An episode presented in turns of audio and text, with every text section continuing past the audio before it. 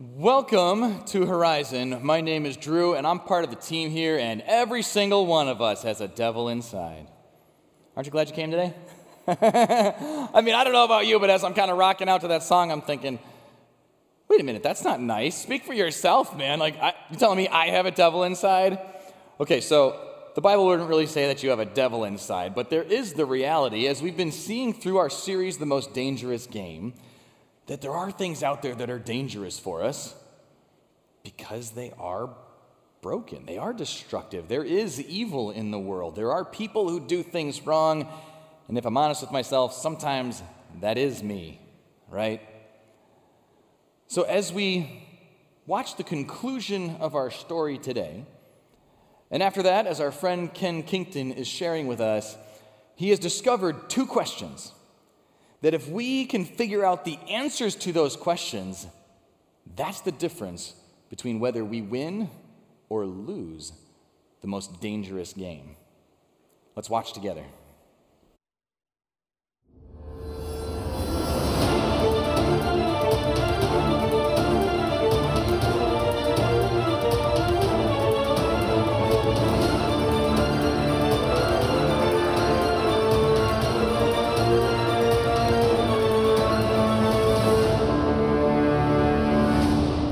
The Most Dangerous Game by Richard Connell. Part 5. Previously, in The Most Dangerous Game, big game hunter Sanger Rainsford fell overboard from his boat and swam to a jungle island. There, he discovered a hidden mansion, home of General Zaroff, also an accomplished hunter, but one who targeted humans, not animals. Zaroff challenged Rainsford to a three day contest of survival. If prey can elude pursuer, the general promised to return him safely to the mainland. But survival won't be easy. The general has firearms, a manservant, Ivan, and a pack of voracious Dobermans. All Rainsford has is a knife and his wits.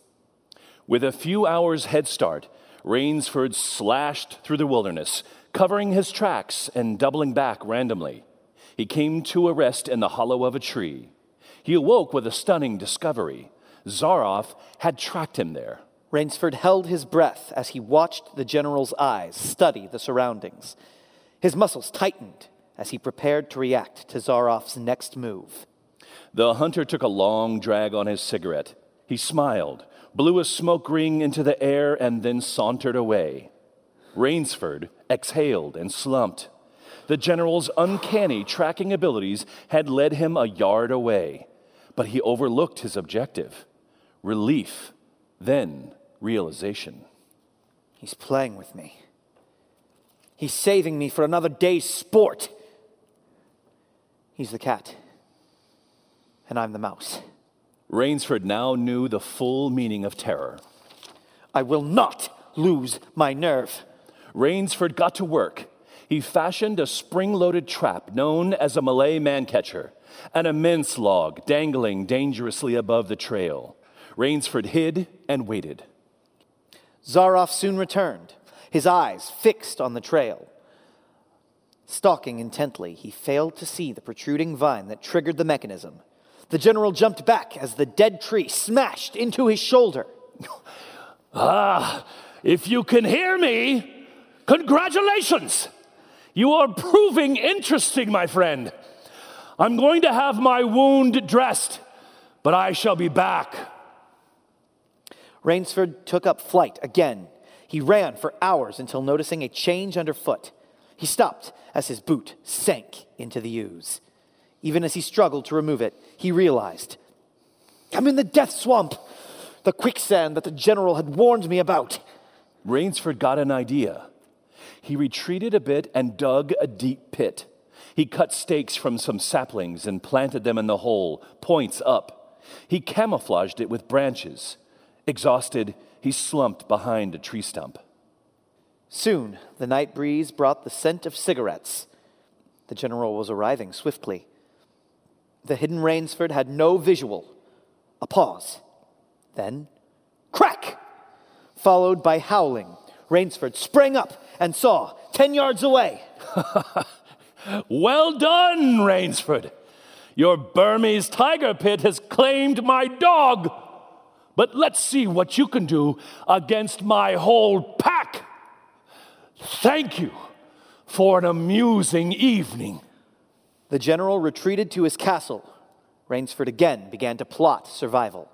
Just before daybreak, he attached his knife to a bent green tree and tied it back with a vine. In the distance, he spied Zaroff, and in front of him, Ivan, with the yelping dog pack in leash. Rainsford ran for his life, keeping an ear on his pursuers. He now realized the full fear of an animal being hunted. Suddenly, snap!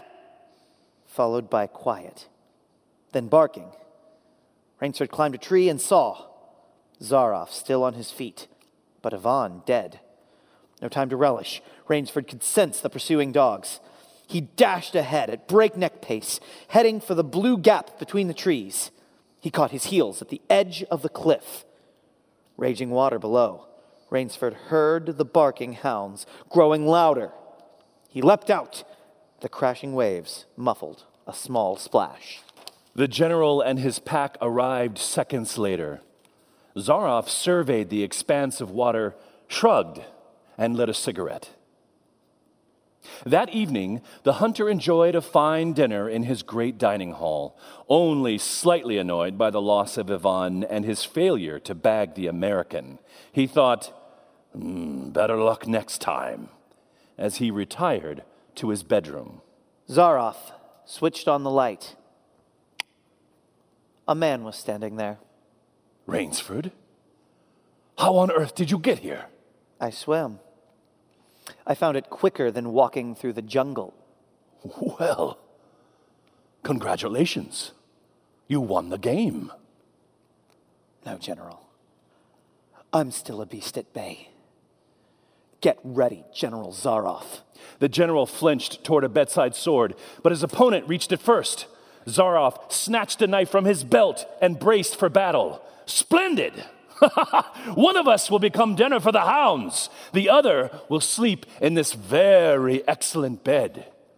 On guard, Rainsford.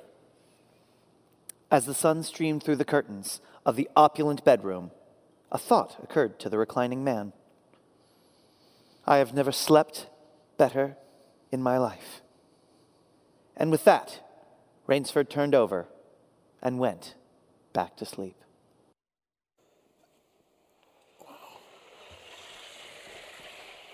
Thanks, Drew. I got to tell you this just to start off. One, it's great to be with you this morning. Two, if you have a Bible and want to follow along, there's an incredible passage in Second Timothy. Welcome to those who are online. But what I really want to say is that when, when Chad had first mentioned to me about coming to do this kind of conclusion to this series, Chad is one of the most creative and amazing communicators in creation that I've ever met. And when he told me about this particular week, we're going to open with Devil Inside. And I'm like, is that going to be a sing along or how does that work? And, and then he told me about the clip in the book, and I'm like, hmm, this is really interesting. And then I read the passage that we're going to look at. Can I tell you, I don't think there is a more applicable passage to where life is, not just in general, but specifically for today than what we're going to look at. And there are two questions that if we get them right, we win the game because ultimately, both in scripture and in this amazing story, is evil will always lose. Period. It always loses. But we have to decide which side we're going to be on. Am I going to just naturally flow into the side of, of self and that which is not going to win? Or am I going to not only survive but thrive? And which am I going to be? And I can tell you, it's not just the big picture part because Raise your hands if you've ever been on a desert or a deserted island and somebody was plotting to kill you and gave you a two day start with a knife. And not me neither. I, am I'm, I'm even afraid because I can even tell you that here's the deal I, I don't have a unique set of skills that can, can devise a plan to, to rescue a damsel or even defend myself. I don't have that. But what I do have is the reality that life can be dangerous and life can get not only dangerous, but can it be mundane to the point where I, I stop living and I just exist. And, and that's probably more of the danger than the other side. But as I look at that, the first question, and, and one of the key parts of this amazing passage in 2 Timothy 2 22 through 26, is that the, the ultimate goal is to escape the snare of the devil, escape the snare of evil. So, how do I do that? And not only escape that snare, but really, really survive and thrive in that. Well, the first question we have to answer is where is my focus? Where is my focus as I live this life? Because as the Bible beautifully puts in another passage, and, and if you're not familiar with the Bible, just realize that all these guys, especially in the New Testament, had either known or knew somebody who knew, and they knew each other, and, and God just breathed his truth through them in reality. And there's a great passage in 1 Peter chapter 5 verses 8 and 9. It says be sober and vigilant. And we're going to see that answer as being okay, I've got to be alert and I have to take initiative. But be sober and vigilant because your adversary, the devil, walks around like a roaring lion. Remember that part. Seeking who he may devour. Resist him. Steadfast in the, in the faith knowing that the same sufferings are experienced by your brotherhood in the world. Now, I don't know if you know much about lions. I did not, but I was watching a special once about how lions hunt. I don't know if you know this, but you can probably de- de- deduce that gazelles are fast, and they're faster than lions. But I don't know if you realize how lions hunt. I did not. But what happens is they, the, the man, the big one, the one with the furry head, he sits and he sends the lionesses out. And the gazelles are in the middle, and he sends them out, and they go around to the other side of where the herd of gazelles are. Because the lions got together at some point, they said, Hey, you know what? They're faster than we are. Hey, you know what would be great is if we can get them to run right towards us. And that way we don't have to chase them. And that's what they do. They get in the low grass and they stay down in the grass. And once they've had time to get there, the male stands up and just roars. And the gazelles are like, What? Run away! And they just take off, running away from the roar. And where are they running? Right into the lionesses. And they have lunch. And that's the way that works. And what he's saying here in this passage is, is that literally evil is going to roar or lure us in a way that we were like, you know what? In the middle of it, if I'm not focused in the right direction, I will always run into the wrong direction and end up, as Jesus put it in chapter 10 of John, he says, The thief or evil does not come except to steal and to kill and destroy. Evil may allure for a moment, but is there always to steal from us, to destroy us, and kill us ultimately and, and sometimes in a slow way, sometimes in an immediate way. But look at what Jesus says. He says, But I have come that you would have life and that they may have it in more abundantly, not just survive, but thrive. So, where is my focus? I want to prove to you that it's pretty easy to get distracted. And if we're not anticipating an initiative towards what is good and right and godly, then we will naturally fade into confusion. I've used this illustration here once before, so if you've heard it, don't shout out the answer at the end. But uh, uh, it's a simple math problem, and I'm just going to say it. So if you know addition and subtraction, you'll get this. Okay, so uh, addition and subtraction, real quickly. So here's the, here's the equation it's a word problem.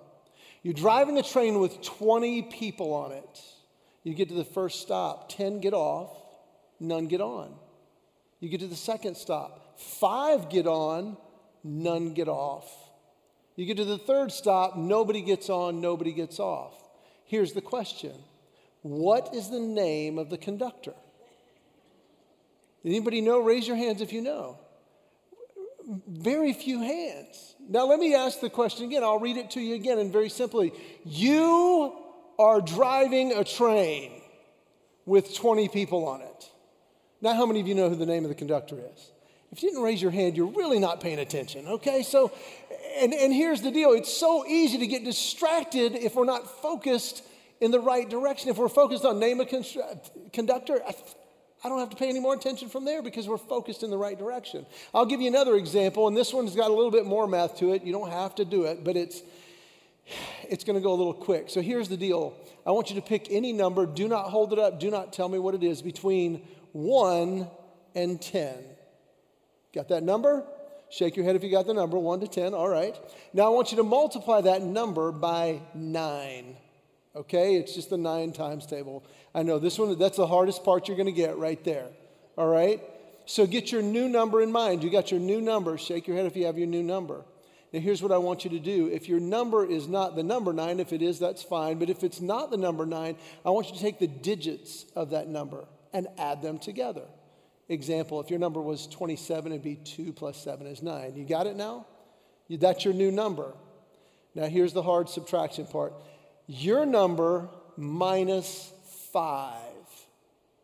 Your number minus 5. The new number added together minus 5 gives you your final number. Okay, got that in your mind? Now, here's the deal I want you to correlate the letter in the alphabet that would go with that.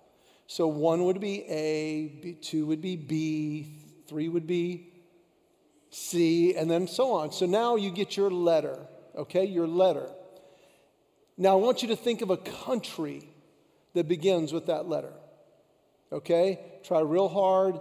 If you got that country, now here's what I want you to do I want you to take the second letter in that country and I want you to think of an animal that begins with that letter. And now, I want you to do is think about what color that animal is. Now, let me ask you this Is anybody thinking of a gray elephant in Denmark? Exactly. See how easy it is to be led down a path? I didn't know your original number, but I do know this that your number times nine will give me a digits that adds up to nine. And I knew that in that, you would end up with four, and that D would be yours. And there's only two countries in the world that start with D it's Denmark and Djibouti, and not a lot of people go with Djibouti. And I knew that the second letter is E, and if I pushed you very quickly for an animal, the uh, elephant is the quickest one that comes to mind, and I know they're gray.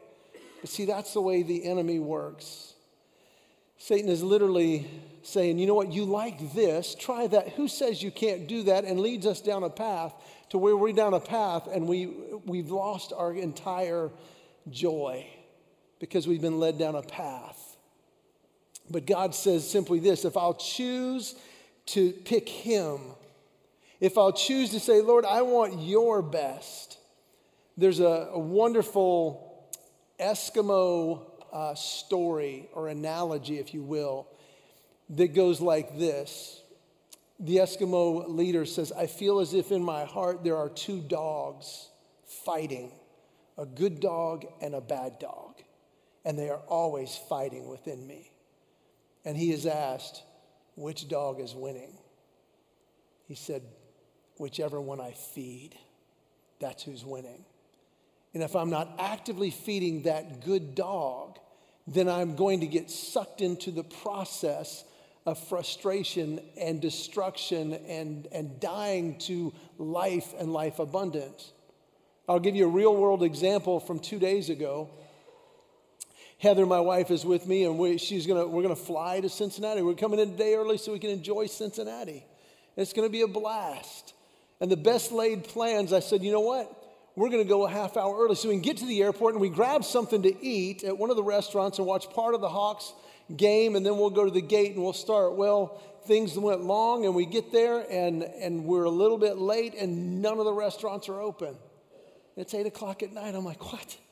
I said, you know what, we'll just go grab a little something at one of the convenience places or the, glorified vending machines. Ended up with a bag of combos and a, and a turkey sandwich with a pre made and whew, dinner. All right. I said, but we'll get something when we get there. We'll get there. We'll get something when we get there. We get here. Well, of course, they loaded the plane late, which of course delayed our pushback, which of course a storm came through, which of course delayed us another hour. And we take off and we arrive here an hour and a half late. And I said, but you know what? I come here a lot. I know the drill. I go, so we're waiting on the rental car shuttle. After 20 minutes, she's like, Are you sure we're where we're supposed to be? I'm like, I come here all the time. And I dial the number. And I'm like, Hey. And uh, I would have said, Hey, but nobody answered. They said, um, Unfortunately, we're closed right now. And I'm like, You're at an airport. And you read, what? And, and so I got to hit pause here because that day I had chosen to focus in the right direction. I kind of have a little devotion time in the morning, and that morning I was reading through, I read one chapter a day, and it was in Hebrews. And I always pray, I'm like, Lord, will you show me the one truth you want me to focus on today? Now, it should have been a tip that my day was not going to go great. It says, it says simply this He says, Do not consider hardship as anything other than discipline. And all discipline is not joyful in the moment, but with God, He will work it to train us in righteousness and give us peace. Huh. So, hardship, that's the theme of the day. Should have been a clue, I'm just saying, but I missed that. And so I'm in the middle of this and I'm now I'm frustrated because normally, if I was in my flesh, if I was the devil inside, if you will, and out of my normal flesh, I would have been going, What in the world? I'm a, I'm a gold, platinum, plutonium member with them. They have left me high and dry, and this is ridiculous. I'm writing a letter, is what I'm going to do. And that would have been my norm. But that truth came to my mind, and I'm like, okay. There's another part in James where it says, Consider it joy when you encounter various trials. I'm like, Joy and tri- what? See, that's not natural, it's supernatural. It says, and if you lack wisdom, ask God. We're sitting on the bench at the, at the Cincinnati airport, and I'm like, Lord, Really? Okay, wisdom. God, give me wisdom because we, we don't have a car. I can't get to the hotel. Uber. I've got an Uber app. Hope. Uber. No cars available at this hour. Well, I've got Lyft. And that came to my Lyft. Searching. Your car should potentially be there by 12 o'clock. Midnight. Um, and so now I'm like, what? Now, see, my wife is just joy. She's watching like TikTok dance videos while I'm doing this. And I'm like, okay, I, I want to be that joyful.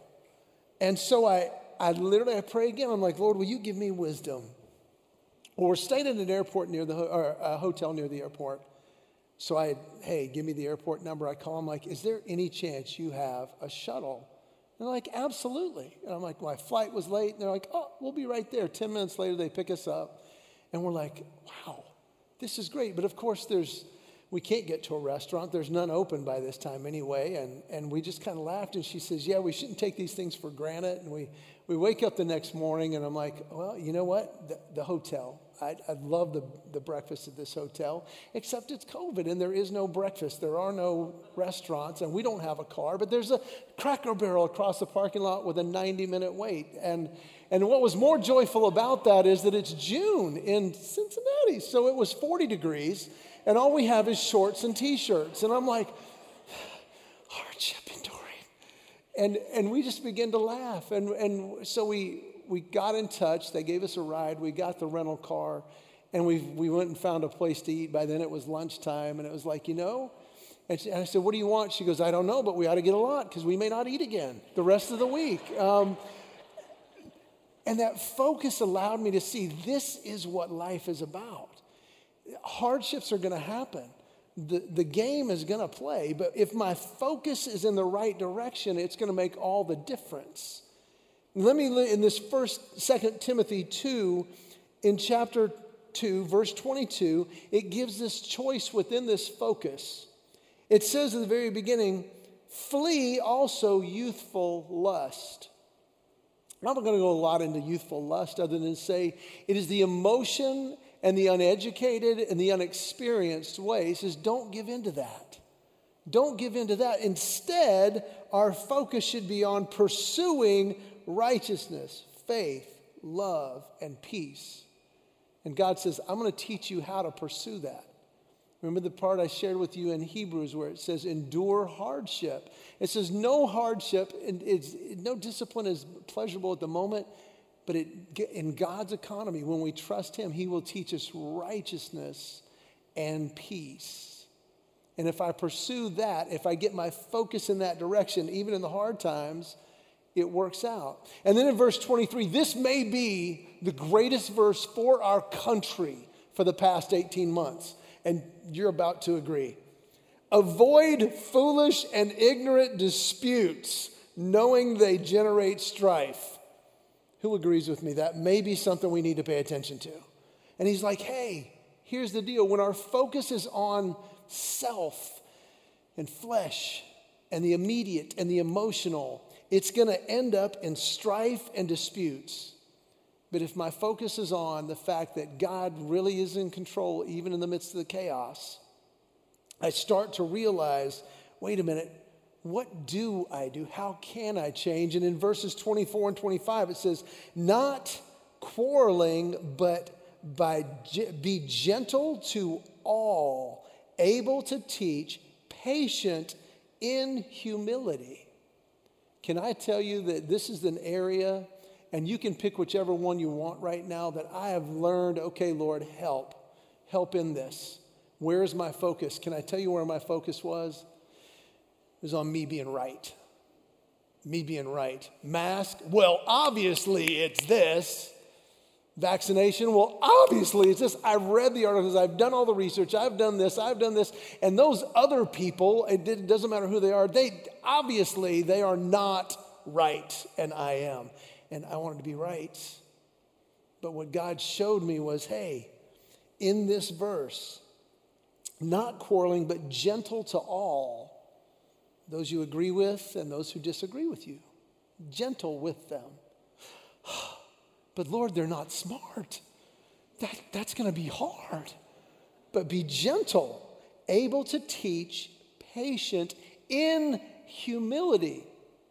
Now, God has never spoken to me audibly, but in a very real way at that moment, He's like, Ken, humility, you might not know everything.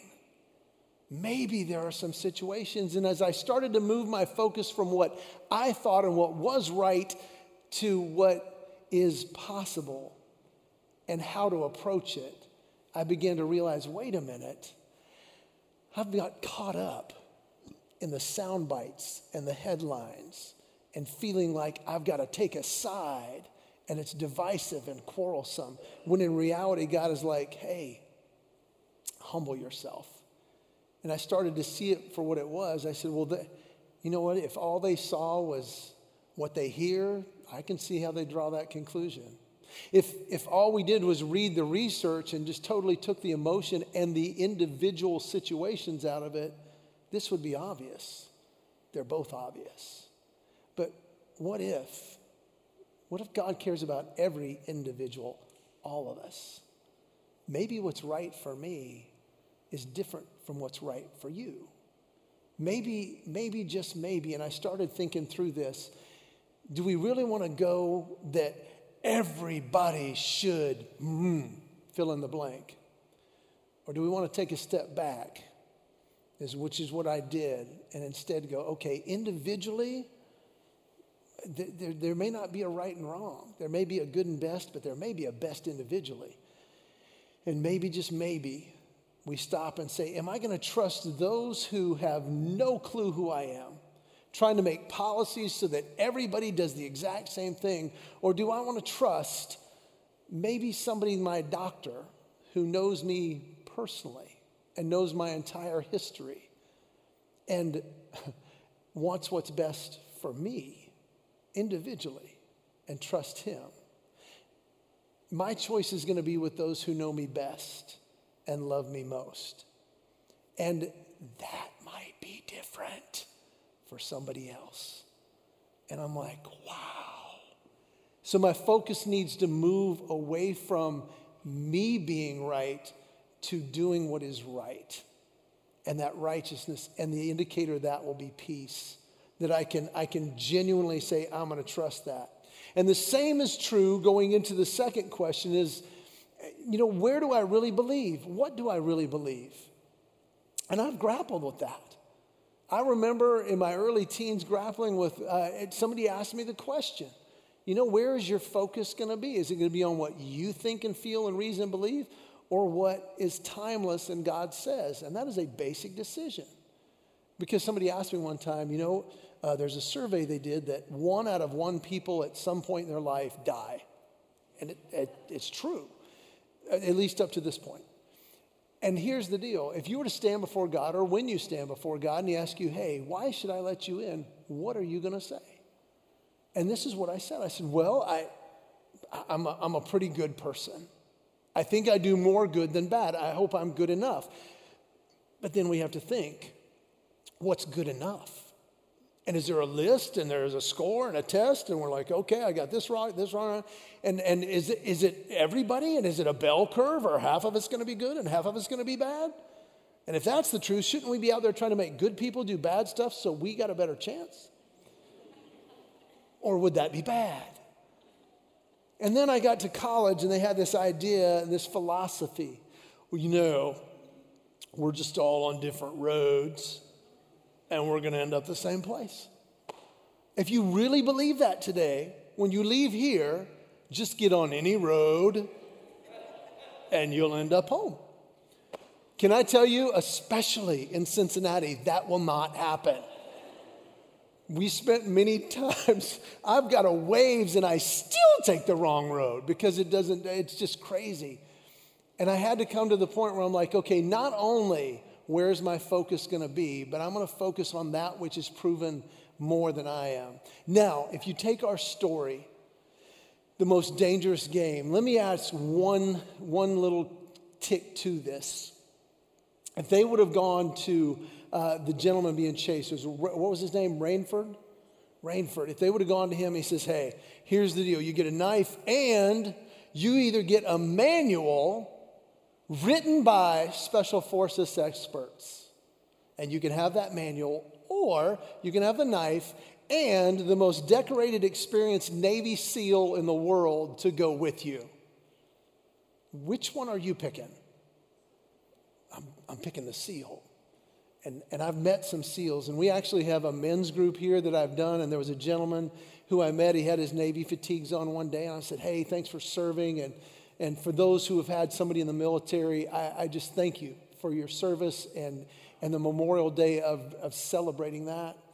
But he's standing there. I said, Where do you serve? He says, Well, I just got back from a deployment. I was like, Wow, thanks for serving. He goes, Yeah, it was supposed to be eight months, went to 12, then COVID hit, and it went another eight months, and we just got back. I'm like, Wow, where do you serve? What is your job in the Navy? And he says, Well, I'm the, I, I'm going to get this wrong, but I'm the technical specialist for, and he had this long name and he says, You, you would know it as SEAL Team 6. And I just, I just got a whole new respect for this gentleman standing there. One of the other guys was stirring coffee and he just stopped and he was like, So you could like kill everybody here with this spoon. And he says, he just laughed. He said, Oh, no, I, I wouldn't need a spoon. And uh, I'm like.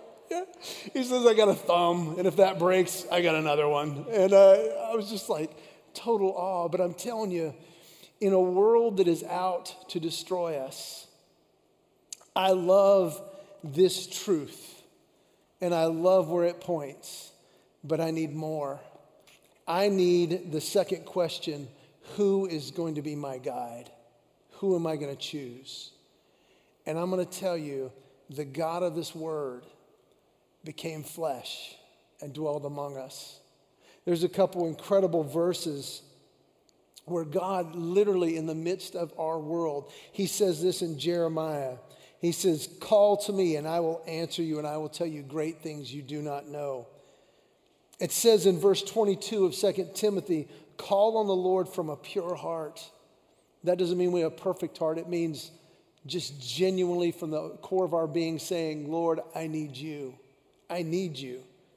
In John 14, 6, Jesus himself said, I am the way, the truth, and life. Nobody comes to the Father but by me. And he became a man so that, as it says in Hebrews chapter 4, he says, For we do not have a high priest who cannot sympathize with our weakness, but was in all points tempted as we are, yet without sin. Let us therefore come boldly to the throne of grace that we may obtain mercy and find grace to help in our time of need. He said, I want to be there with you. And he gives us a choice. Just like the choice I mentioned, do you want the manual or do you want the Navy SEAL? God has said, I'm going to come and live as a man, and I'm going to go through everything you go through, and I'm willing to do it with you. to show you the pitfalls, to, to show you how the enemy's trying to destroy you. And I'm going to show you how to live life and life to the full. I had such a great time. A few weeks ago, I did a show called uh, Mike Huckabee's Show. I don't know if you've ever seen that one or not. It's a, it's a talk show, and he says, You come do some comedy, and, and I had a blast there. But two things really stuck out in my mind from that visit. Some, one of them, well, three. One of them was a gentleman by the name of Beau, uh, Beau Wise, a Marine, whose brother was a Special Forces, and other brother was a Navy SEAL. And within a very short time, both of his brothers were killed in Afghanistan, and he was called home. And he didn't want to leave his brothers in arms. And he wrote a book called The Three Wise Men in honor to his brothers. And I was just, I got to talk to him for about 30 minutes backstage, and I was blown away at the devotion of his heart and the healing that he experienced about writing that out. The other part was another relationship I did my set, and uh, Governor Huckabee came over and he said, Man, that was great. And, and I said, I got to tell you this before you do the interview. I said, I was, your, your folks called and they said, Do you want to come do a comedy set on the show? And I'm like, Absolutely. And I said, I went to lunch with my second son, who's a pilot, and he's like, Dad, what's up? And I said, Well, the Mike Huckabee show just called, and, and they want me to do a set. And he's like, Oh, that is so Huckabee. That name sounds familiar. And I said, Well, yeah. I said, He was the governor of Arkansas. He ran for president. He said, No, no. Ah, that's Sarah Sanders' dad, isn't it?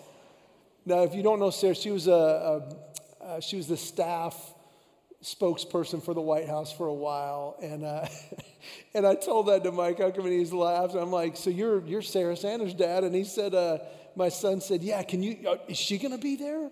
Are you going to get a selfie with her? Because that'd be awesome. And I'm like, you know, Mike's going to be there too. He's like there, and, and, and, he was so cool. He's like, you know what? I get that more and more. He says, I even have, uh, somebody sent me a t shirt that just says Sarah's dad on it. And he's like, when am I going to wear that? I'm like, dude, isn't she running for governor? He goes, yeah. I said, wear it on the campaign trail, dude. You are it. That would be it. Because you're her dad. You've been there. You've been through everything. And he was like, Wow. I didn't think about it like that. See, and that's what God is saying to you and I. I know what you're going through. I want you to experience this fullness of life, and I'll walk with you. I'll, I'll walk with you through this if you'll let me. There's a band called MercyMe on that show as well, and they did a song, and it's it's a number one song right now, but I, I love one of the lyrics. It says, I want to live not just be alive. And, and when we choose to focus in righteousness in the right direction, and we choose God as our leader, we choose Him to personally be our, our God and our, our guide, that's when we find the winning ticket. And if you've never heard this before, I want to read to you just one simple passage in closing out of 1 John chapter 5. Because can we really know that God's in our heart? It says in Romans that if we, if we believe in, our, if we confess with our mouth that Jesus is Lord and believe in our hearts that God raised him from the dead, we will be saved. We will be saved to win. But he says this in 1 John. And this is the testimony that God has given us eternal life, and this life is in his Son. He who has the Son has life. He who does not have the Son of God does not have life.